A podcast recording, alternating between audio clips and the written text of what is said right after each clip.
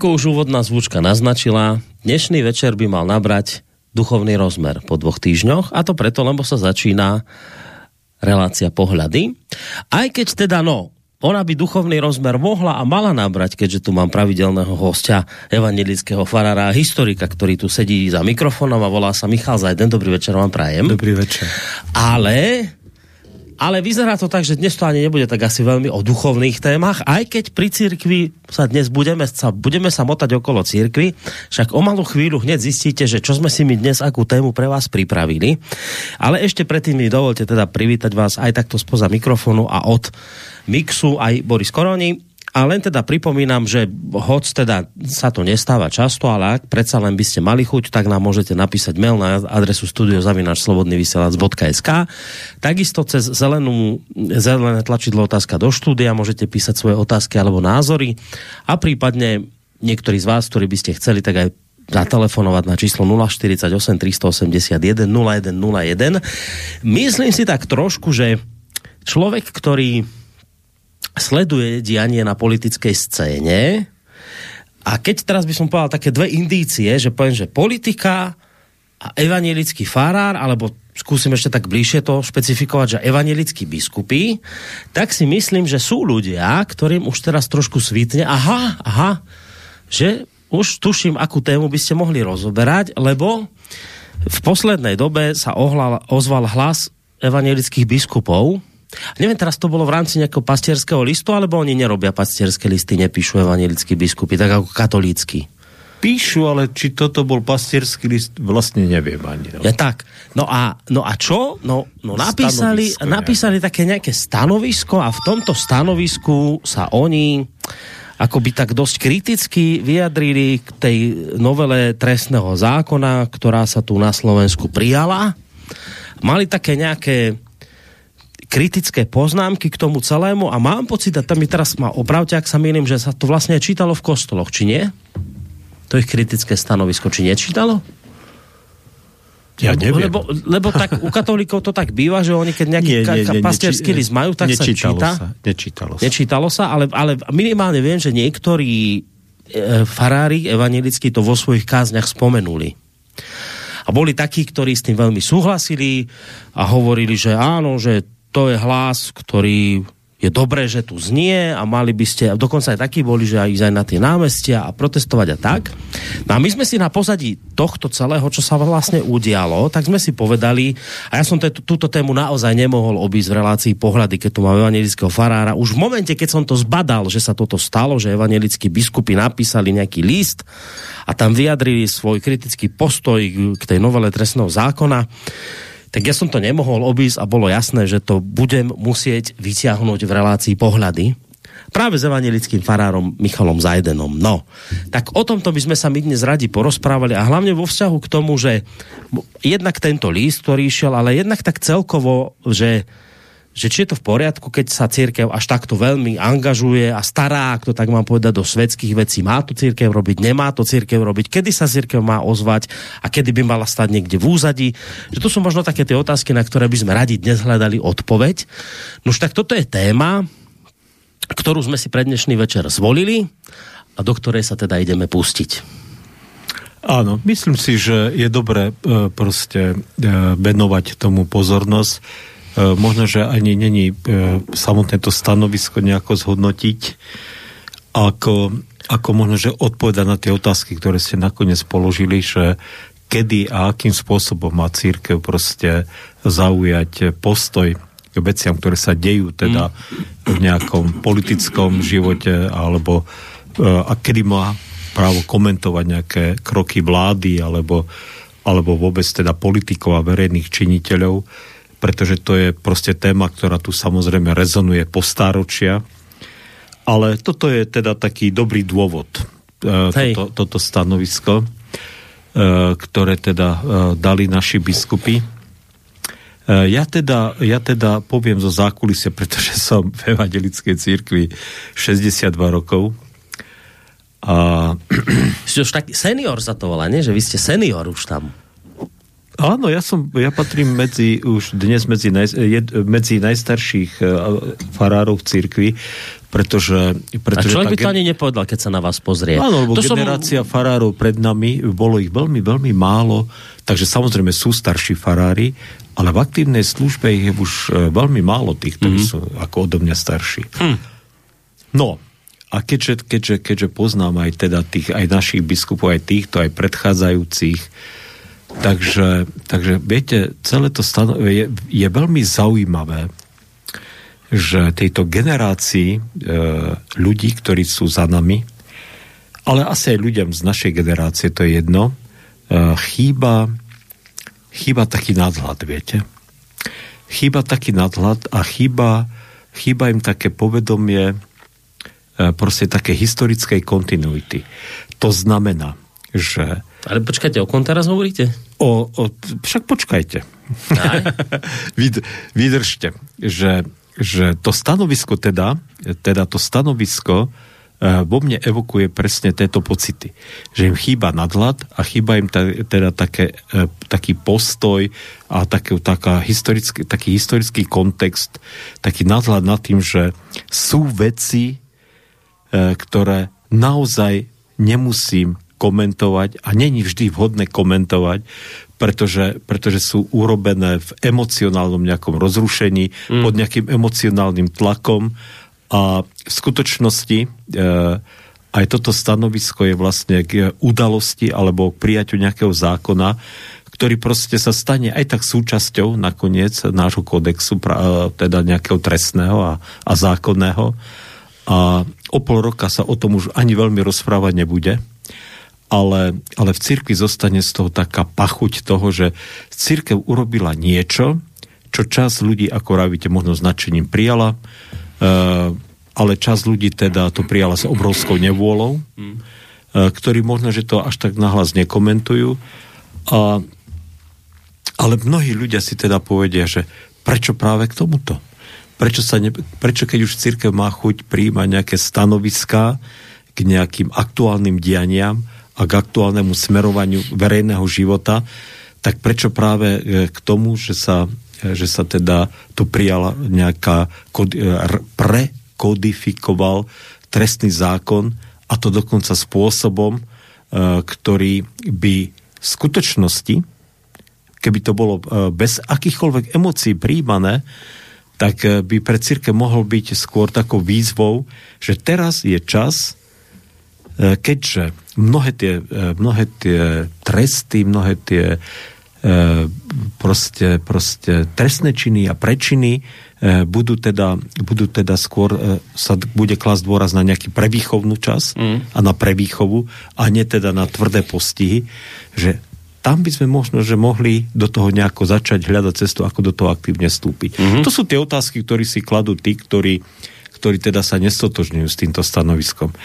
Bez ohľadu na to, že e, väčšina ľudí je presvedčená, že možno, že, ten zákon, že tá kodifikácia trestného zákona mala aj nejaké účelové pozadie. To je možné, čo ja viem. Ja, ja zase až tak tú politickú scénu nesledujem, a, ale tento, e, tento princíp tam e, je samozrejme možný, ale viete, keby sme hovorili, koľko zákonov sa prijalo účelovo kvôli niekomu, aby to niekomu uľahčilo alebo naopak pritvrdilo. Hej, hej. Keby sme začali tieto zákony teda vyhrabávať a začali ich menovať, tak by sme našli desiatky, možno stovky, viete? Tak len námatkov si spojím, ako za prvé Československej republiky bol prijatý zákon na ochranu republiky a naozaj niekoľko ľudí, ktorí sa kriticky vyjadrovali k prezidentovi Masarykovi, tak sedelo vo vezení. Čo mnohí ľudia nevedia, ale čo sa napríklad stalo. A to bol vyslovene účelový paragraf. Napríklad. No, ale však samozrejme mohli by sme hovoriť aj o mnohých, mnohých iných.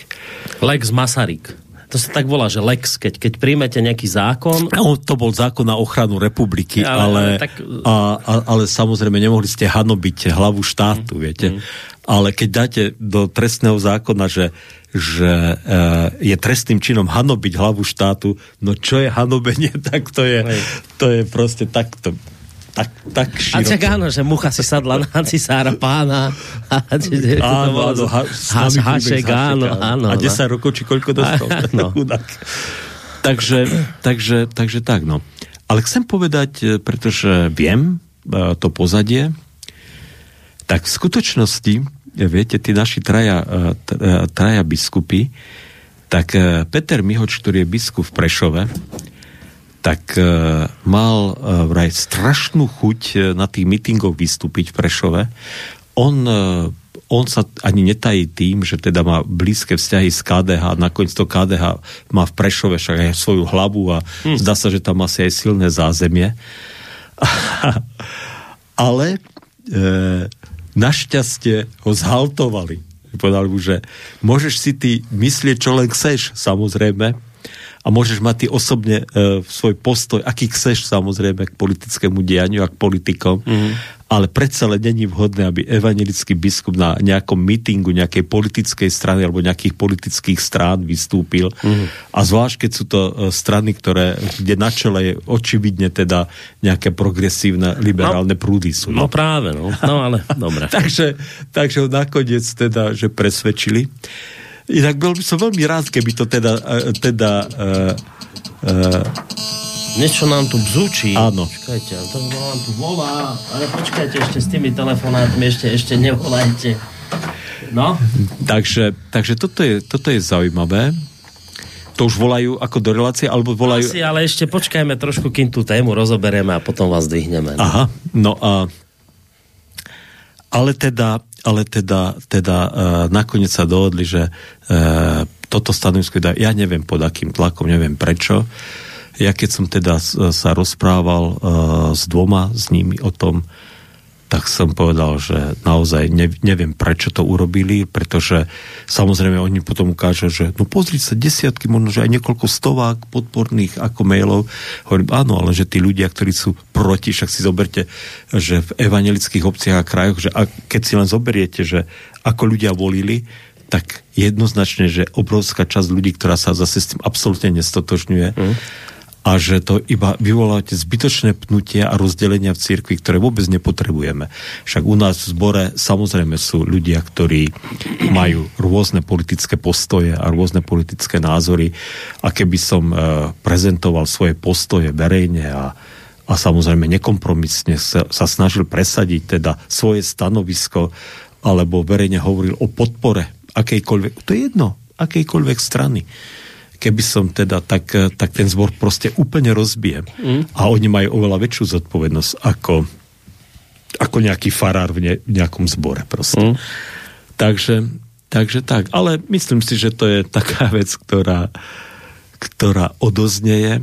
No počkajte, ale tak jeho stopli, on chcel vystúpiť na protestoch, jeho stopli, Áno, to ale dobre. stanovisko napísali. Ale stanovisko napísali teda, lebo že, le, lebo že prečo? Lebo tak on povedal, že tak tam ste ma stopli, ale tuto už toto musím dať zo seba, lebo mi odrapí Bog, alebo čo tak bolo? Tak proste to už je jedno. Proste už, ja už neviem že či to on napísal a tí dvaja sa teda pripojili k tomu, mm. či to bol nejaký kompromis, ale jednoducho sa všetci traja podpísali, takže, mm. takže to je ich spoločné dielo samozrejme. Pretože keby niektorý z nich povedal, tak si to napíš a zverejní, alebo dvaja si to zverejníte, ale ja to, nejaký jeden z nich to nepodpíše, tak samozrejme by to bolo jasné. Ale keď to podpísali všetci traje, tak sú to všetci traja. No. E, ale nemá zmysel, teda, viete, akože, ja, ja nie som invest, in, Investigatívny farár. Investigatívny farár, ani to vydá. Uh, ja v tom akože ďalej pátraní. Toto, toto som počul, že toto teda tak bolo a počul som to naozaj uh, z, dôvery, z dôveryhodného zdroja. Uh, otázka je podľa mňa, podľa mňa inak ju treba položiť a tá otázka znie, že či uh, naozaj si táto vec zaslúžila takýto, takéto stanovisko a potom z toho potom samozrejme vyplýva ďalšia otázka, že kedy má církev zaujať stanovisko a k čomu má vlastne církev v tom verejnom alebo tom občianskom živote zaujať stanovisko. Viete? že kde je tá hranica, kedy kde ešte... Tá, kde je tá hranica, kde, lebo no. E, kde áno a kde už nie a, a tak ďalej a tak ďalej. No. Lebo viete, trošku len to doplním, že my sami aj v tejto relácii sme podľa mňa viackrát spomenuli to, ako kriticky, že, že církev sa nevyjadruje k pálčivým spoločenským témam. Že v minulosti to tak bolo, že církev proste mala nejaký názor a formovala tú verejnú mienku a potom sa nejak tak akože stiahla a že mnohí ľudia napríklad presne to vyčítajú, že dejú sa tu vážne veci, sociálna nespravodlivosť, neviem čo, a vy to proste ste ticho. Tak sme to tak vravili, že možno by mal viac znieť aj hlas církvy v tej súčasnej dobe, tak kritizovali to. A teraz na druhej strane, teraz mi niekto po, po, po, po, povedať, že však konečne zaznel nejaký hlas a, a, teraz to idete, a teraz to idete kritizovať, takže, takže nájsť tú presne tú hranicu, že prečo teraz napríklad toto, lebo už ako to o tom hovoríte, tak už cítiť, že asi s tým celkom nesúhlasíte, že to, čo sa stalo, že, že, že vlastne kde je tá hranica, že kedy je, kedy je to potrebné, aby církev a kedy je to kontraproduktívne, keď církev takéto niečo spraví.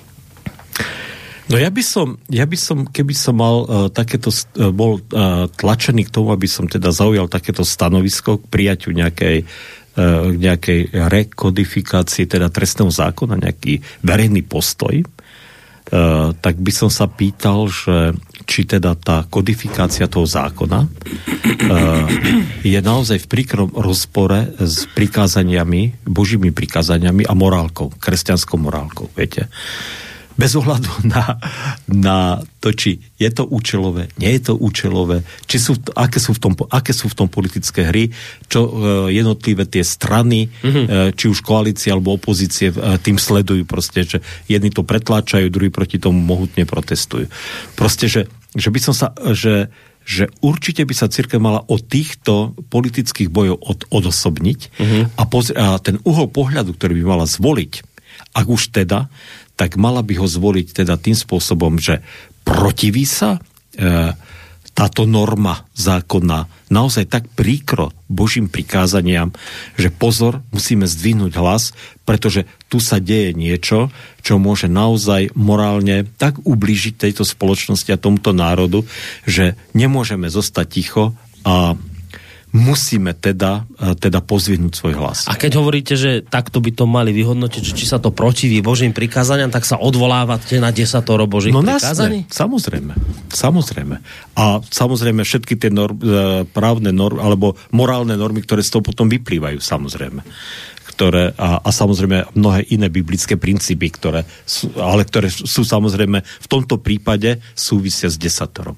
No a Viete, a preto teda ja nie som až taký uzrozumený s týmto stanoviskom, pretože nie som presvedčený, že sa toto stalo. Mm. Nie som presvedčený, že sa toto stalo, viete? Že táto, ja samozrejme som to videl iba veľmi zbežne a ja nie som teda človek, ktorý však sa samozrejme týmto nejako extra zapodieva, ale, ale však eh, dá rozum, že človek vidí, že toto sa stalo súčasťou politického boja, e, kde ciele, e, tie prostriedky, ktoré sa používajú v tomto politickom boji, tak majú za cieľ niečo úplne iné ako to, že či teda bol prijatý, bola prijatá táto e, rekodifikácia trestného zákona a zrušenie tej špeciálnej prokuratúry, alebo nie viete? Mm. Pretože, pretože to, to je iba, iba, iba môj pos, taký, taký zaujímavý, viete, názor, ktorý, ja, možno, že to aj iní ľudia už povedali, ja neviem, ale e, že Fico a celá tá garnitúra teda e, smerácka a do veľkej miery aj teda tá garnitúra okolo Pelegriniho, teda v lase, tak sú to vlastne ľudia, ktorí sa netajia tým, že vyšli z komunistickej strany, že teda, že majú tie marxistické proste to zázemie, však e, Luboš Blaha to hovorí úplne verejne, však Che Guevaru, keď si niekto vyvesí... No to je na to hrdý, no. Takže ešte aj hrdý a, a, a tú štúdiu o Leninovi, ktorú napísal, tak to je jednoznačne sa vyznáva k uh, úprimnému a kladnému vzťahu proste k, k Leninovi. A je podpredseda parlamentu a, a určite smere veľmi dôležitá persona. No a viete, je zaujímavé, že práve takýto, takáto strana, keď e, robí rekodifikáciu trestného zákona za normálnych okolností, by mala vlastne pritvrďovať. Mm-hmm. Pretože, pretože komunistická strana bola totalitná strana. A v, komunistic- e, v dobe komunizmu tie sazby naozaj boli veľmi tvrdé a vôbec, vôbec tam ste za, za vrece cementu ste dostali na tvrdú basu, keď vás chytili, viete. Takže to je zaujímavé. A tí, ktorí vlastne by mali bojovať za to zmekčenie alebo za tú filozofiu aby, aby, aby ten trestný zákonník bol skôr výchovný ako represívny, tak by mali byť vlastne liberáli. Ale viete, tu je to... Sa to zvrtlo. Tu je to tak nejako divne pomiešané a mne z toho teda vychádza, ja teda nie som, ja nesledujem, ja, ne, ja, nes, ja si netrúfam hodnotiť ako polit, politologicky túto situáciu, ale z toho mi jednoznačne vyplýva, že tu e, ten zápas, ktorý, e, ktorý sa prikryl e, proste týmto bojom o, túto, o tento trestný zákonník, sleduje iné ciele, viete. Iné ciele. A a do toho, keď sa zamontuje, e, zamontujú títo, títo moji kamaráti biskupy, uh-huh. lebo však sú moji kamaráti, dúfam, že aj budú ďalej, uvidíme. Tak, tak to cítite tak, že sa zaplitli do politického áno, boja. Že, že, že, že proste sa nechali zatiahnuť mm. do niečoho, do čoho sa podľa mňa zatiahnuť nemali. Áno, keď ten, keď ten, môj, keď ten náš biskup na východe mal pocit, že, že musí teda sa nejako vyjadriť, tak dobre, tak mohol nejaké stanovisko kde si osobne dať. Ale teda dali ho všetci traja a podľa mňa teda, to je môj teda postoj, že e, nebol to dobrý krok. Nebol to dobrý krok, pretože, pretože e, viete, oni žijú, biskupy žijú v bubline, ako všetci tí, ktorí sú hore. A samozrejme, e, keď žijete v bubline, tak v tej e, bubline príjmate, alebo dostávajú sa k vám e, na 90% súhlasné alebo nadšené stanoviska, viete. Takže oni keď teda vydali toto stanovisko, tak samozrejme zažívajú takú, taký pocit, že, že však všetci, všetci sú za. Že my, evanelici, sme všetci za, viete. A teda hey, hey, to mám tu čest no. povedať, že minimálne jeden není. jeden není za. Hey. A no nie som jeden. Isté, isté nie. Isté, Takže nie, viete, Áno, sme dvaja. A viete, čo viac ich bude, lebo viem o takom kostole, kde práve farár veľmi evanielicky veľmi plamenne rečnil o tomto a, a tak ako uznanlivo, že konečne biskupy toto. A teraz ten, ten zbor evanielický tam bol veľmi pobúrený týmto. No, ale nebudem hovoriť v ktorom Dobre, meste, jasné, lebo teda jasné, nech, to je nech, ale teda minimálne s nami dvoma ešte viem, že jeden zbor je, ale podľa mňa ich bude viacej. No. Viete, existuje taká interná, samozrejme nikto to nerobil na 100%. Nikto to nerobil na 100%. Ale existuje taký prieskum, že, že pomer evanelikov, ktorí e, ako volili teda e, v parlamentných voľbách, tak keby podľa toho boli rozhodené kresla v parlamente, tak súčasná koalícia má, má pohodlnú ústavnú väčšinu. Keby volili len evanelici. To sa vie, viete, to sú také, samozrejme to neviete, na 100% to neviete, ale viete, ale, ale, ale, ale, ale však vieme, kde, kde žijú evanelici a není, a není také ťažké si spraviť, vyťahnuť tie obce mm. a zistiť, že ako, sa, ako tam ľudia hlasovali. Takže, no, myslím si, že by bolo fajn, keby to títo ľudia vedeli, ale opäť chcem povedať, že ja sa nechcem zatiahnuť do týchto nejakých nejakých No mrzí ma to, mrzí ma to, ako, ako chápem, že sú ľudia, ktorí nebudú so mnou súhlasiť a ktorí teda možno, že sa teda tešia z toho stanoviska, ale, ale naozaj, naozaj či e, súzvučí, e, Beťa, keď ešte súzvučia títo naši biskupy vlastne s postojom politi- a pripojili sa k politickému boju, ktorý, ktorý vedú progresívci, ktorí vyznávajú jednoznačne protikresťanské postoje a zastávajú protikresťanské postoje minimálne v otázkach genderu a LGBTI, tak je to škoda, no, že to urobili. Bol teraz taký, alebo je taký podarený seriál, naozaj dobrý, na streamovacej platforme Netflix. Urobili, má to niekoľko sérií, je to veľký, veľký seriál o anglickej kráľovskej rodine. Volá sa to Koruna, alebo The Crown. A teraz však tá kráľovná anglická, ona sa nevyjadruje k politickým veciam. že ona vôbec nerieši, on, on, nikto nemôže čakať, že teraz ona povie, že toto ste teraz urobili dobré alebo nesprávne k politické veci, ona je taká tá nestranná. A teraz má nejaká no, časť... to aj vyplýva inak z ich tradícia a zákonov. Nesmie sa. Nesmie no, sa. Dokonca, že nesmie a teraz bola taká nejaká časť, kde je to tak, či už niekto vyčítal, že však ale vy tu vlastne, že čo to je, však vy nič nerobíte, ne, nemôžete sa vyjadriť k tomuto ani k tomu, vy ste tak, že nikde a, a to je vlastne, že nič. A potom z toho seriálu vyplynulo, že ale že to je práve presne v tom je tá sila. Nakoniec. Nie, že nič. Nie, že nič. Práve naopak. To je presne tá sila. Hmm. Keď ste nestraní, keď nestranite aj na jednej strane, a na druhej, tak vtedy získavate obrovskú silu. Akoby morálnu silu. Ste nad tým všetkým a tak.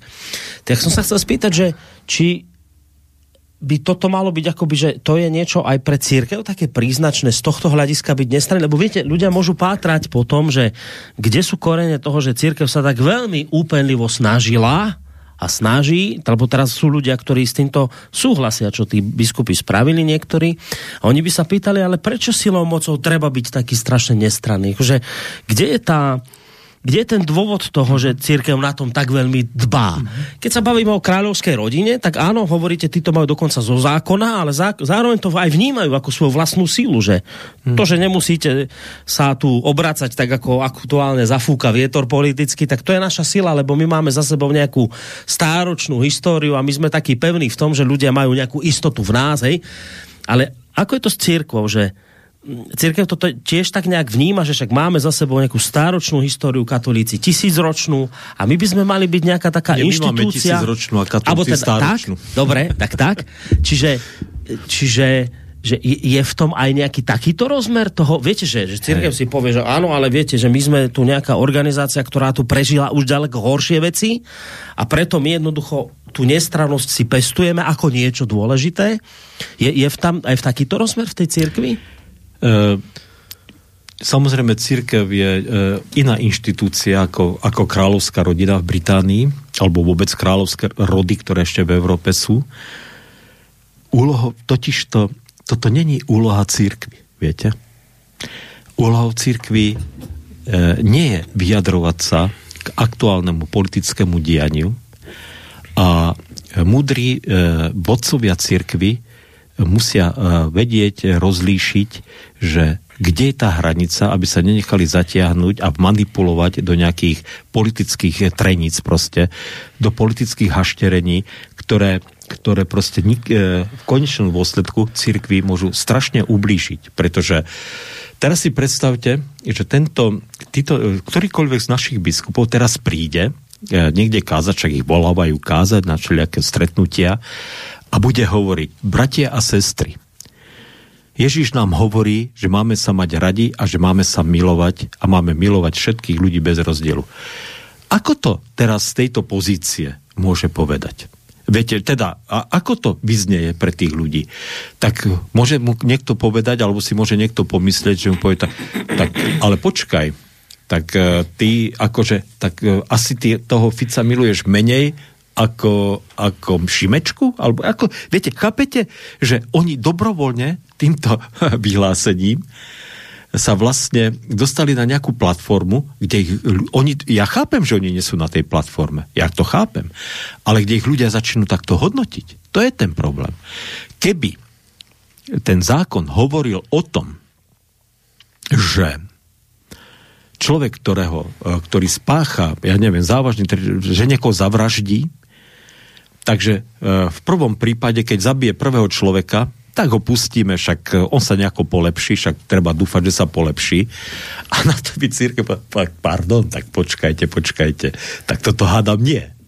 Nemôže vrah behať len tak po slobode dobre, môžeme tam robiť to, že sa ho snažíme prevychovať, alebo si byť izolovaný, viete. Ale tento zákon to tak nespravil. No tak ona asi títo ľudia, keby tu s nami sedeli, tak by vám povedali napríklad, že my sme toto, o čom hovoríte, cítili ako veľké ohrozenie a napríklad, že to bolo v rozpore s desatorom Božích prikázaní, napríklad to, že novela trestného zákona mala znížiť premočaciu dobu pri znásilneniach. Keď bolo predtým 20 rokov, tak teraz na 10 rokov.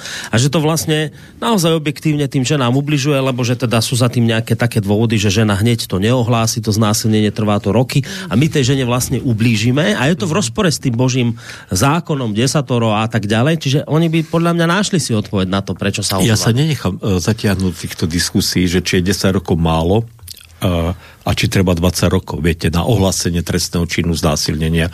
Ja rozumiem aj, aj e, že psychologicky, alebo že to môže byť e, ťažká trauma, samozrejme, ktorú môžu títo, e, títo ľudia, a nie len o ženy, však aj muži sú znásilňovaní dneska už, čo hm. nebolo, ale už dneska sú. No iste. Hm. Len o tom sa nehovorí, viete. No, viete. Keď, va, keď vo vezení spolu väzni e, znásilňa, no, no. nejakého mladého chlapca, sexuálne znásilňa, tak sa o tom nevraví. No. Ale to neva, nič, nič, nechcem, ja, viete, ne, ja sa nechcem zatiahnuť do, do, do týchto uh, debat. Ide o to, že viete, že dobre, uh, vždy ten, uh, ale aj tak si myslím, že ten princíp tu nejako, nejako bol prehľadnutý. A že, a že uh, tak potom kde, viete, lebo viete, potom, potom sa dostanete do takej debaty, že si poviete, kde je hranica pedofílie? To by som sa napríklad, viete, progresívcov potom mohol pýtať, že kedy to jednanie, ktoré človek, ktorý má pedofilné sklony, už je za hranicou a kedy ešte nie. Čo teda viete, že, že sa vždy znižuje, že sa to vždy treba z takéto veci sa zmekčuje a tak ďalej a tak ďalej. Ale vráťme sa teda k tomu, že to je moje stanovisko, viete, že, že podľa mňa e, keď takéto niečo príde a keď sú tieto, lebo tie politické tlaky církev zažíva permanentne, samozrejme, tak uh, musím si zvoliť ja, podľa akých kritérií vyhodnotím, že či sa vôbec touto otázkou budem zapodievať. A podľa mňa pri tomto, v tomto prípade to bolo to stanovisko, či je to naozaj v takom príkrom rozpore s desiatimi božími prikázaniami, že už som nemohol mlčať naši biskupy sa rozhodli, že je to teda tak, mm-hmm. aj keď podľa mňa, e, podľa mňa neviem, nakoľko mysleli na desatoro, to neviem. Asi nepoužili túto šablonu, o ktorej vy hovoríte. No. E, asi pravdepodobne použili skôr nejakú tam šablonu, že je ohrozená, ja neviem, mm-hmm. proste, ja neviem čo, niečo iné. Uh, ale za to si oni ponesú zodpovednosť. Uh, dvom končí volebné obdobie napríklad tento rok, tak uvidíme, ako to bude. Mm. bude budú, budú prevolovaní, takže či sa aj toto premietne nejako v tých voľbách, tak mm. uvidíme. No. Sme demokratická církev, takže, takže ak je to pre niekoho zásadné, že nechce mať biskupa, ktorý takéto vyhlásenie podpísal, tak uh, nemusí voliť týchto ľudí ďalej do funkcií ale to znamená, že treba prísť do kostola, keď bude volebný konvent, treba sa zapísať a treba hlasovať proti. Mm. To je celá veda. Pretože ľudia častokrát na toto zabudajú, že v evangelickej cirkvi toto právo majú, viete, že takto to môžu urobiť. A je to úplne slobodné a úplne demokratické, mm. že môžu to takto urobiť. Tam je zaujímavá, zaujímavá, takže z toho vyplýva tá zaujímavá otázka, že kedy ale zase, lebo áno, e, zase ozývajú sa častokrát tie hlasy, ako ste aj vypovedali, že kedy teda církev nesmie mlčať, viete. Kedy musí pozvihnúť svoj hlas a kedy musí povedať, tak prepáčte, tak toto už nie, viete. Mm. A ja teda, ja teda, keďže som aj historik, tak môžem uviesť, e, alebo začať s tým, že uvediem e, niekoľko príkladov, z dejín, kedy církev vážnym spôsobom prehovorila do verejného života a nemlčala a bolo to veľmi nekomfortné vtedy pre církev. Ako v niektorých prípadoch teda to bolo veľmi nekomfortné pre církev. A niekedy nie, no. E, takže uvedem tak, tieto príklady. Keď sa rozpadlo e, Rakúsko-Uhorsko a vznikala Československá republika, na jeseň 1918, vôbec to nebolo také isté, že či Slovensko sa stane súčasťou Československa. Naozaj tie pomery na Slovensku boli veľmi rozhárané, to povedomie ľudí, jednak národné povedomie nebolo nejaké extra silné, jednak e, predstava e, Československej republiky, to bolo niečo pre ľudí na Slovensku veľmi cudzie. E, tisíc rokov sme žili v Uhorskom kráľovstve, viete, takže to bolo niečo, čo bolo vžité. Tá vláda v Budapešti, ktorá vtedy bola, sľubovala hory doly, autonómiu sľubovala Slovákom. A, takže naozaj sa reálne mohlo stať, že, že, to, e, že to Uhorsko by nebolo zaniklo. A vtedy naši biskupy, e, no a ešte, a ešte všetci štyria biskupy evangelickí boli buď Maďari alebo Maďaroni ktorí teda trvali na tej, na tej kontinuite uhorskej štátnosti. Mm. Tak konečne vtedajší biskupy vydali pastierský list v biblickej češtine prvýkrát, prvýkrát a posledný krát, kde vyzývali Slovákov, zrazu si spomenuli, že vedia aj po slovensky, alebo aspoň teda tú biblickú češtinu, že ovládajú. Furt to bolo po maďarsky dovtedy. Že aby teda neodchádzali, aby teda nerušili posvetné zväzky. A viete, tie keci. Však, však tu majú hroby svojich predkov v Uhorsku a tak ďalej a tak ďalej. A na to sa taká partia našich farárov, z ktorých potom boli čelní predstavitelia našej cirkvi, zobrala a teda odpovedali im tým, že ďakujeme, s vami už nechceme mať nič spoločné. Užili sme si užili sme si tej maďarizácie, užili sme si toho uhorského uhorskej lásky v, naj, v tak bohatej miere, že už nechceme mať s vami nič spoločné. A bolo to vtedy veľmi dôležité vyhlásenie, pretože ľudia viacej verili, viete, keď to napísali e, ľudia, ktorí boli pre nich autoritami, ktorí boli pre nich veľmi dôležití, ako Samuel Zoch alebo Jurianoška, síce neboli biskupy, lebo však nemohli sa stať v Uhorsku takíto ľudia biskupy, tak e, proste, proste pre tých e, tisíce, možno desiatky tisíc ľudí to inšpirovalo k tomu, že sa primkli k tej myšlienke Československej republiky a oddelenia teda od Uhorska a vytvorenia teda nového štátu. Čiže veľmi dôležité rozhodnutie, ktoré, viete, sa, ono sa to moc inak nehovorí, ale uh, veľmi dôležité rozhodnutie. Mm. To samozrejme spravil aj, aj Andrej Hlinka, a katolickí farári, slovenskí, slovenskí cítiaci a to bolo veľmi dôležité v tej dobe. Druhé také veľmi dôležité rozhodnutie bolo, viete, že keď vznikla, keď teda po, bol uh, mnichovský diktát vzniklo autonómne Slovensko, my evanili, teda naši evangelickí predkovia sa vôbec netešili z toho, že sa rozpada Československá republika, ale po, te, po, tej, po tom mnichovskom diktáte proste sa tie pomery radikálne začali meniť. A oni teda e, síce e, chceli a dúfali, že teda nejak Československo v nejakej forme zostane zachované, ale bolo jasné, že sa, e, že sa, že sa ten štát rozpadá. Začala, začala, začala sa dostávať hore proste Hlinková strana, ktorá presadzovala proste a preferovala všetko katolické a ten štát sa teda aj tak dostával ten vplyv teda takého, takého ani nie katolické církve, ale takého bigotného katolicizmu, ktorý pestovali tí predstaviteľia Hlinkovej strany. A evanelikom to išlo proste ťažko k srdcu, viete, ťažko to príjmali. Neboli s tým uzrozumení a neboli s tým spokojní, ale prišla viedenská arbitráž 2. novembra a Južné Slovensko zabralo Hortiovské Maďarsko na základe rozhodnutia Nemecka a Talianska. A vtedy tí naši biskupy, ktorí vedeli, že evanelici až tak veľmi nevítajú tú autonómiu Slovenska a v tej forme, ako vznikla, a až tak teda ne, nechcú, aby sme e, e, smerovali k samostatnému Slovensku. Radšej chceli, aby sme boli zachovali sa Československá republika tak vydali jednoznačné stanovisko, že musíme túto autonómnu vládu podporiť, pretože inak hrozí, že nás Maďari a Poliaci zožerú. Samozrejme to napísali primeraným, kulatným spôsobom a e, výrazným spôsobom pomohli k tomu, že evanelici nakoniec ten štát, ktorý vznikal, tak nakoniec ho prijali.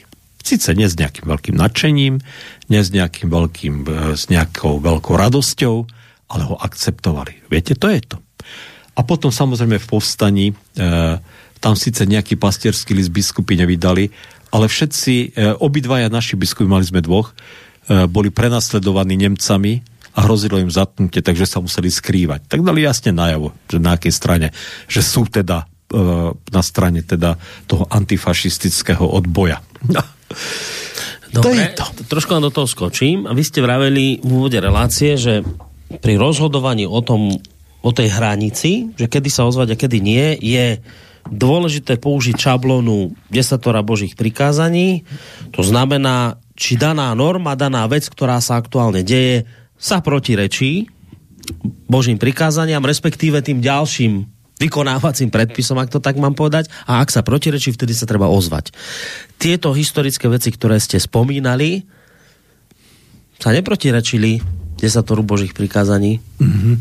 Hej, že vznikli za iné situácie, v krízových situáciách. No. Toto není, povedzme, taká krízová situácia. No. Áno, je to, no, však práve preto treba byť ticho. No. no. Čiže že stále nevieme, že, ke, že čo, že dobre, že to spravili, ale že niekto po, po, vidíte, ale však nič nebolo v rozpore s desatorom. Lebo boli by sa. si zachovali tú, tú vznešenosť alebo aspoň čiastočne tú znešenosť možno, že tých kráľovských rodov, viete, ktoré, ktoré sa nevyjadrujú. A... No ale dobre, že sa vyjadrili vtedy, nie? No v tej dobe hovorili, áno. No? no však v tej dobe áno. No. anglický král uh, uh, Juraj VI, takisto keď uh, začala bombardo- uh, Britániu začali bombardovať Nemci, tak samozrejme povstal a povedal, tak musíme bojovať. No tak samozrejme.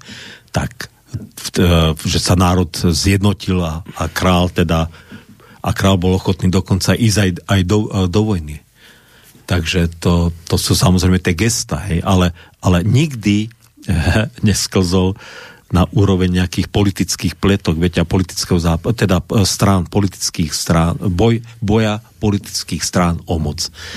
A toto, toto není úloha církvy. Viete, toto sú, to je totiž to, ja vám poviem.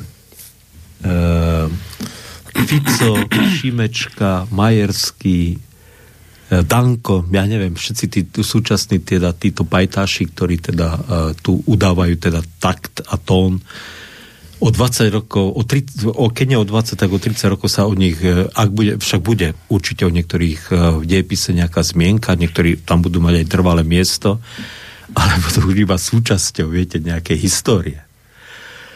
A, ale církev, e, církev, e, pokiaľ sa nenechá vtiahnuť do týchto politických treníc a zápasov, tak tu aktuálne bude. No, však áno. To je to. Tako, toho církevného hľadiska samozrejme, že... že, že viete, že čo ja, čo ja mám riešiť niečo, čo je proste momentálne na stole strašne žhavé, veď a tak, keď, e, keď mojou úlohou, a toto je dôležité, úlohou cirkvi je dnes Kristovo evanílium. A viete, ale keď sa vy necháte takto vtias, e, vtiahnuť do týchto bojov, tak e, tam není Kristovo evanílium. Tam je problém potom už ten, že vy proste sa stávate nástrojom v rukách iných, ktorí potom e, tú cirkevnú kartu používajú v tých svojich politických zápasoch a bojoch. A to je, to je, to je, proste, to je proste veľmi, veľmi e, zlá pozícia, ktorú potom církev má. Miesto toho, aby potom, viete, ten biskup, možno, že ten pravič, keby tie trenice, lebo oni sa, on, ono, ono tie, tie trenice a tie ideologické rozpory sa však prehlbujú a tie zákopy sú stále hĺbšie a to Slovensko je naozaj rozčesnuté ideologicky, tak e, vlastne, vlastne e, ja by som si práve tento pohľad a toto stanovisko vždy snažil sa zachovať, aby som možno, možno mohol v určitej situácii byť nejakým mediátorom. Ale ako môže byť mediátorom Peter Mihoč alebo Ivan Elko alebo Jano Hroboň v tejto situácii, e, keby povedali, tak e, zavolali Pelegrinimu alebo Ficovi, alebo tak povedal, že poďte, no tak skúsme, e, církev vám ponúka tú stôl, aby sme viedli tu nejaký dialog k nejakému zmiereniu. Tak čo? Čo im takí politici viete? Viem si predstavne povedať s vami, však by ste, by ste sa vlastne rozhodli, že ste na druhej strane. Dobre. Napríklad. A, viete, to, to je, ale to je ako, ako príklad. Iba. To tá myšlienka s tým mediatorstvom je dobrá, to, to je dobrý argument, že áno, že církev by si mala zachovať presne taký ten postoj, že, že keď bude celý svet horieť a budú rozhádané, tak hádam by církev mala byť tá, ktorá by mala ešte Mohla by byť schopná. Hej. Službu, Na druhej strane zase niekto sa môže spýtať, no počuť, ten Ježiš, on bol mediátor? Ale nevyzeral, keď si ho tak ako čítate, že ako, čo on robil a ako sa tam búril a mhm. neviem čo, ako prekračoval zákony a tam tých židov káral a, a novinky prinášal, no nevyzeral veľmi ako mediátor. Máme, jasné, máme dve možnosti. Ako církev, viete? Môžeme si povedať, e, a to je veľmi lákavé inak, že sa uzavrieme do seba a budeme si žiť svoj duchovný život a povieme tomuto svetu, viete čo, kašleme na vás. akože pre mňa, za mňa sa tu... No, teraz to samozrejme e, preexponoval Hej. som a preháňam to. Pre mňa, za mňa sa tu pohlušte. My proste máme svoj, svoj skleník, svoju, svoju záhradku A my si tu pestujeme svoju zbožnosť, svoju vieru. Však to chce, je srdečne vítaný medzi nami a pestujeme si svoju zbožnosť. Tento svet je skazený, skrz nás, skrz môžeme ho proste mať na háku a kašleme na ňo proste. To je samozrejme postoj mnohých kresťanských denominácií a mnohých kresťanov, viete, ktorí povedia, čo vôbec sa staráš do politiky? Kašli na ňu, viete. Kašlite, však, však tí ľudia, však to je už štvrtá, horšia ako štvrtá cenová skupina v tej politike. Milión 500 príkladov vám uvedú. Takže to je, to je tá pozícia, ale Uh, virtuálny kláštor by sme to nazvali. Sa zavrú do virtuálneho Virtu, kláštora. To je, virtuálny no, no. To, to, je, to je zaujímavý post. to, ale že to mňa by ako evangelika virtuálny kláštor nenapadlo. Dobre, ale chápete, čo hej, hej, hej, Proste hej, zavrieme hej, sa do nejakého hej, svojho no, sveta. A tam si funguje. A takto fungujú nejaké, sú kresťanské skupiny, ktoré takto fungujú samozrejme. Druhá možnosť je, že tak si poviem, tak sme súčasťou tohto sveta samozrejme chceme tomuto svetu samozrejme slúžiť. E, chceme byť nejakou soľou a svetlom tomuto svetu. A je jasné, že všetkých nepresvedčíme o svojej viere, o svojej ceste, o, o tom, že Ježiš je spasiteľ a záchranca a tak ďalej a tak ďalej. Ale, ale predsa len pokiaľ môžeme, tak chceme tým ľuďom priniesť zmiernenie nejakého napätia, pomôcť tam, kde teda je nejaké utrpenie, nejaká bolesť, nejaké strádanie, tak chceme do toho procesu vstúpiť, alebo kde sa deje nespravodlivosť a kde sa dejú zjavné teda prešlapy proti, proti ľudskej dôstojnosti a tak ďalej a tak ďalej. Tak chceme do toho vstúpiť a chceme tam byť nejako aktívni. A toto je podľa mňa zatiaľ väčšinový postoj, viete, v církvi. Len to je zase svet, keď do tohto, teda poviete si, že toto cestou chceme ísť a chceme touto cestou, zatiaľ to platí o našej cirkvi ísť, tak potom, viete, vznikajú tieto, tieto trenice v cirkvi. No. Že, že tak kedy sa porušuje ľudská dôstojnosť, kto vlastne viacej, viacej sa snaží o spravodlivosť, kto je vlastne čestnejší a tak ďalej a tak ďalej. A podľa mňa aj, v tom, aj, a na tejto ceste by sa dala zachovať, e, zachovať nadhľad a nestrannosť. Ale jasné, máte kamaráta, ktorý je, e, ja neviem, vplyvný, e, je v nejakej vplyvnej politickej, teda je v politickej strane, kde je vplyvný a tá politická strana je povedzme na zostupe. Teraz máte nejakých ľudí, ktorí samozrejme vás podporujú ale oni zase zdieľajú, ja neviem, aké hodnoty. A teraz medzi, viete, a keď, sa, a keď začnete takto hľadiť na to, že aha, pozor, teraz nesmieme stratiť podporu od štátu. Však štát nám dáva 5 miliónov eur, nám evanelikom. Hm?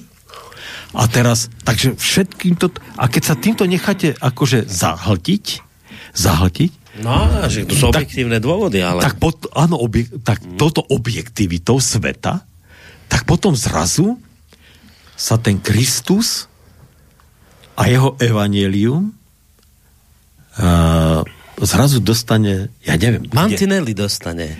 Dostane... Zase, treba hýbať mantineloch. Áno, áno, že, áno jasne, jasne, Ježiš Kristus. Ja. Samozrejme, áno, áno, láska, jasné, že áno, áno. A? Ale pozor, vieš, nemôžeme používať nejaké slova, nesmieme nikoho uraziť a teraz je tu obrovský mediálny tlak, takže dobre je občas im vyhovieť, viete. A toto cítite, že sa za tým všetkým skrýva. A? Viete? Toto sa a? cítite, že sa a? za tým skrýva. No ale teraz by, ne, no, prišiel by eh, taký, že, viete, človek, ktorý je taký, že prakticky a povie, no dobre, však áno, no ale na čo? Potrebujeme tých 5 miliónov, bez toho nebudeme fungovať, bez toho sa nedá. To sú zase proste objektívne veci. Budete v nedelu počuť moje stanovisko. Ja som, v ne, ja som v ne, lebo však chodí to s fázovým posunom tie bohoslužby u vás. Tak ja som sa tam vyjadril k tomu. teda nie v súvise teda s týmto, s týmto stanoviskom e, našich biskupov, ale, ale ja nie som veľký teda zástanca toho, aby sme z nejakých fondov príjmala církev peniaze. Pokiaľ ľudia chcú e, aj pre nich e, Kristovo evanelium a duchovné hodnoty, ktoré Ježiš priniesol dôležité, tak, e, tak e, je treba hmotnej podpory. A keď ľudia si povedia, že nie, a tá hmotná podpora nebude, tak tu církev nebude. Tak. Ja by som z toho, Hej. ja by som z toho nejakú ťažkú hlavu a ťažkú vedu si Tak, ja som o tom hovoril teraz vo štvrtok v Bilančke o rádiu, presne takisto. Keď budete mať pocit, že už netreba, skončí, však nebudeme mi tu robiť. Ja sa nikomu jasné. podkladať nebudem, aby, aby mi dával peniaze, aby som ja mohol prežiť. Čo? Ja prosím vás pekne. Aby som sa ja, alebo korigoval svoje presvedčenia, svoje názory. Už som starý na to. Môže sa ja už vyhovoriť. Niekto povie, áno, že veď práve preto, že ste už starí, už môžete, ale že čo my mladí s hypotékami. No. No. No, čiže, počkajte, čiže, čiže čo sme, čiže čo sme zistili z tohto všetkého? Že sa nám dobre spolu debatuje. To je, to sme vedeli už pred samotnou debatou, ale, ale teda Neviem, nie, že... nie, nie, nie. Nechcite odo mňa, aby som, viete, ja, ja ich samozrejme ich stanovisko, ako som povedal, no, nestotožňujem sa s tým, že ho dali uh, v tejto dobe, v tejto situácii a takéto stanovisko, ale ja proste, proste zase, aby som povedal, že tak týchto ľudí treba odpáliť alebo treba ich nejako začať proti ním bojovať. Určite nie. Samozrejme, uh, v maji budeme voliť biskupa západného dištriktu a niekedy na jeseň generálneho biskupa tak samozrejme toto ich stanovisko uh, bude pre mňa tiež s jedným kritériom, ktoré, ktoré ja zohľadním aj pri svojom rozhodovaní, ako budem voliť. A samozrejme mňa ako farári, farára a vďaka vám teda nielen ľudia z Radvane sa ma pýtajú, že koho voliť a koho nevoliť, tak samozrejme, samozrejme nemám problém to v súkromí povedať. Verejne nebudem hovoriť, ale v súkromí. A to moje stanovisko sa dovtedy určite určite jasne stanoví a ustáli. No dobre, dáme si tu dva mailiky, ktoré prileteli. Najskôr prvý od vláda. Je, už nebohý kňaz Anton Hlinka mi raz v osobnom rozhovore povedal, že protestantizmus je pol cesty k ateizmu. Vtedy ma to zarazilo, ale viackrát som si pri sledovaní protestantov na tento výrok spomenul aj teraz. O čom sa majú vyjadrovať kňazi alebo církev výstižne povedal pán host. Ešte je dôležité povedať, že kresťansko-demokratické hnutie nikdy nebolo stranou veriacich, je to strana pod kontrolou slobodomurárov, teda v podstate podľa náboženskej terminológie je to strana služobníkov satana a KDH si tento fakt už neraz dokázali. Divím sa každému veriacemu, ktorý túto stranu ešte podporuje, ich postoj je dôkazom nielen politické, ale aj náboženskej slepoty. Napísal nám vládou, neviem, či sa budete chcieť ku KDH vyjadriť, ale skôr asi vás jemne nadhodilo, keď ste počuli, že protestantizmus je na pol cesty k ateizmu? Po, tak to katolíci o nás tvrdia, no takže, čo ja viem. Ja, by som samozrejme mohol povedať takéto výroky o katolíkov, nebudem hovoriť, ale vyjadrím sa ku KDH, nemám s tým problém. Hm? Nikdy som KDH nevolil. No, stačí. Dobre, že ani, prosím vás, nevolte už nikdy. Však. Ale zase, ja tak poviem, že teraz sa ľudia rozčulujú a niektorí tvrdia, že, o, že KDH nás zase podviedlo, Majerský teraz tam podporil Korčoka a Korčok zase hovoril o tom, že treba registrovať partnerstvo a tieto veci. A ja vrem, nerozčulujte sa, od vás nepodviedol. On to hovorí celý čas. Keď, keď by ste počúvali majerského šéfa KDH v rozhovore denníko Men, ešte pred voľbami, tak Majerský trikrát v tom rozhovore povedal, že on po voľbách nemá problém vládnuť s progresívcami, keď to voliči rozhodnú, že sa tí progresívci dostanú k moci, tak on povedal, že s nimi vládnuť bude. Problém je ľudia v tom, že vy toho majerského progresívneho nepočúvate. A potom si myslíte, že vás podviedol. Nepodviedol vás, on vám to dopredu hovoril, že je s progresívcami, uh, že s nimi nemá problém. Problém KDH je podľa mňa v tom, že je tu veľa takých tých veriacich, ktorí, a hlavne teraz si myslím, že to sú skôr takí starší na dedine, babka, v šatke, a KDH, áno, KDH, lebo to je kresťanská, a ona nevie, a je, ona nevie ani kto je Korčok, ani Majerský, ale KDH dá vždy, lebo to je proste istota. Tak to boli 30 rokov. To je tak, hej, že hej, tam, hej. tam jednoducho toto už žiaľ nezmeníte, čiže KDH z tohto podľa mňa do veľkej miery ťaží. No, ešte som chcel v rýchlosti, a potom si dáme záverečnú pesničku už, že ešte v rýchlosti jednu tú vec, čo ste povedali, že to bola zaujímavá myšlienka, že že teraz by církev mohla práve vyťažiť z toho, že je tu teraz nejaká novela trestného zákona, ktorá zmierňuje tresty a že tam by sme práve my mohli teraz nájsť nejaké naše uplatnenie, lebo proste sa bude dbať na nejakú prevýchovu, prevenciu a to je presne, kde by církev mohla nájsť svoje miesto. Čiže ta, ten, ten pohľad, toto sa chcem spýtať, po, pohľad církvy na tresty je vlastne aký? Boh nenávidí hriech, ale miluje hriešnika. Viete, to je taká axioma, ktorú však všetci hovoríme, všetci kresťania. A ak teda, ak teda, bez ohľadu na to, či to bolo prijaté účelovo, alebo nie, viete, ten, táto, uh, táto rekodifikácia tohto trestného zákona, ale teda bola prijatá týmto smerom, že ide, týmto smerom, že ide, tak pre mňa by bolo, viete, zaujímavé, keby e, biskupy a všetkých církví, teda aj katolické, aj naši, keby vydali také akože stanovisko, kde by skúsili Fica chytiť za slovo, starého komunistu, starého socialistu, alebo ľavičiara minimálne, aby mu povedali, tak dobre, pán premiér, vy ste toto urobili a my vám teda ponúkame služby, kde sa budeme spoločne podielať na prevýchove týchto hriešnikov, viete? To by bolo, viete, a tam by sa ukázalo, možno, že či, že, či, že nakoľko teda ten e, zákon bol prijatý účelovo, alebo nakoľko to myslia úprimne. A tam by mohla círke, viete, získať nejaké body. A nakoniec e, body teda, ale nakoniec, prečo nie? Prečo, prečo, prečo nevyťažiť z toho, čo sa deje, viete? No, dobre, či, čiže, čiže jednou vetou, že církev je priateľ toho, že aby sa zmierňovali tresty napríklad, že nemá s tým církev problém, že nie je nutné hriešnika potrestať čo najprísnejšie? No tak to je samozrejme e, zase, e, keď zoberieme samozrejme ten starozmluvný pohľad, tak tam trest No to sme sa už, to už sme... Veľakrát prebrali. To už sme novelizovali. Starý zákon už máme nový ale, bola... ale, ale, ale, ale určite, určite mne sa páči, keď sa to hovorím teda zase za seba a určite aj za mnohých iných ľudí, ktorí teda za mnohých iných kresťanov, že keď sa zákon humanizuje, lebo to je vlastne taký krok humanizácii, tak uh, mne sa to v princípe páči. Mne sa to v princípe páči. Samozrejme, že je veľmi dôležité, aby ten trestný zákon pamätal na to, že vždy bude existovať skupina ľudí, ktorá nesmie byť na slobode. Hmm. Samozrejme, keď niekto ohrozuje zdravie, život a ja neviem, morál, morálku nejakých e, ľudí, druhých samozrejme a ich teda vôbec ohrozuje akýmkoľvek spôsobom, tak musí byť izolovaný, to je jasné. Ale, ale ja si stále myslím, že v tých našich väzniciach e, je pravdepodobne veľmi veľa ľudí, kde treba aspoň skúsiť.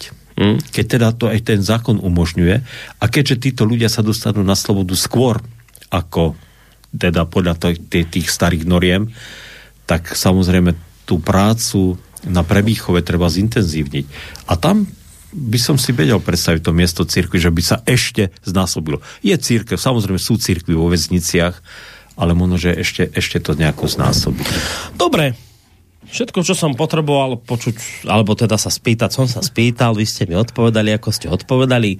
Do akej miery to bolo vodítkom pre našich poslucháčov. Uvidíme to už teda aj na nich, do akej miery sa inšpirujú tým, čo zaznelo. No čas nám vypršal, tak sa hádam, už idem s vami rozlúčiť iba. Majte sa pekne. O dva týždne opäť. Dobre, dobre. Idem do Ríma, tak vám porozprávam, ako luteránsky farár prežil prežil za, alebo a za akými zážitkami prišiel z Ríma, ak sa podarí mi Z väčšného mesta. Dobre, tak sa tešíme. O dva týždne si vypočujeme zážitky, budeme to mať z prvej ruky. Tak toľko na dnes s evangelickým farárom, historikom Michalom Zajdenom. Majte sa pekne do počutia. A teda učí sa s vami Boris Koroni. A dáme si ešte na záver, ste chceli, že nejakého šbírku, tak si tuto dáme takú, že Atlantídu, to je známa vecička, ale v také skôr symfonickej verzii, to je také pekné. No, tak majte sa pekne ešte raz.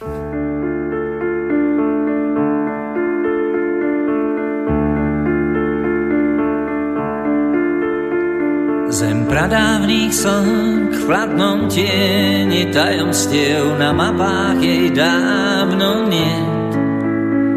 Zem pradávnych slnk nepoznáš, jej žalospev more nevydá viac ten svet. Pod hladinou spí kameň s tvárou na veky v nehybnom tieni rias. A milenci sú si v tej hĺbke ďaleký, s rukou sa míňa vlas.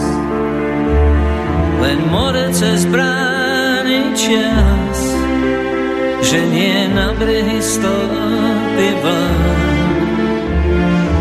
More cez brány čas, von vynáša stopy vln. Zem stratených slnk v oknách blúdia oči rýb, tam hlboko niet kam ujsť. Stratených slnk v oknách blúdia oči rýb, hľadajú kľúč od úst. Pod hladinou spí kamen tvár a testament v nehybnom tieni rias. Čas zostal tu stáť, očami hviezd sa díva kvet, v tej hĺbke je niečo z.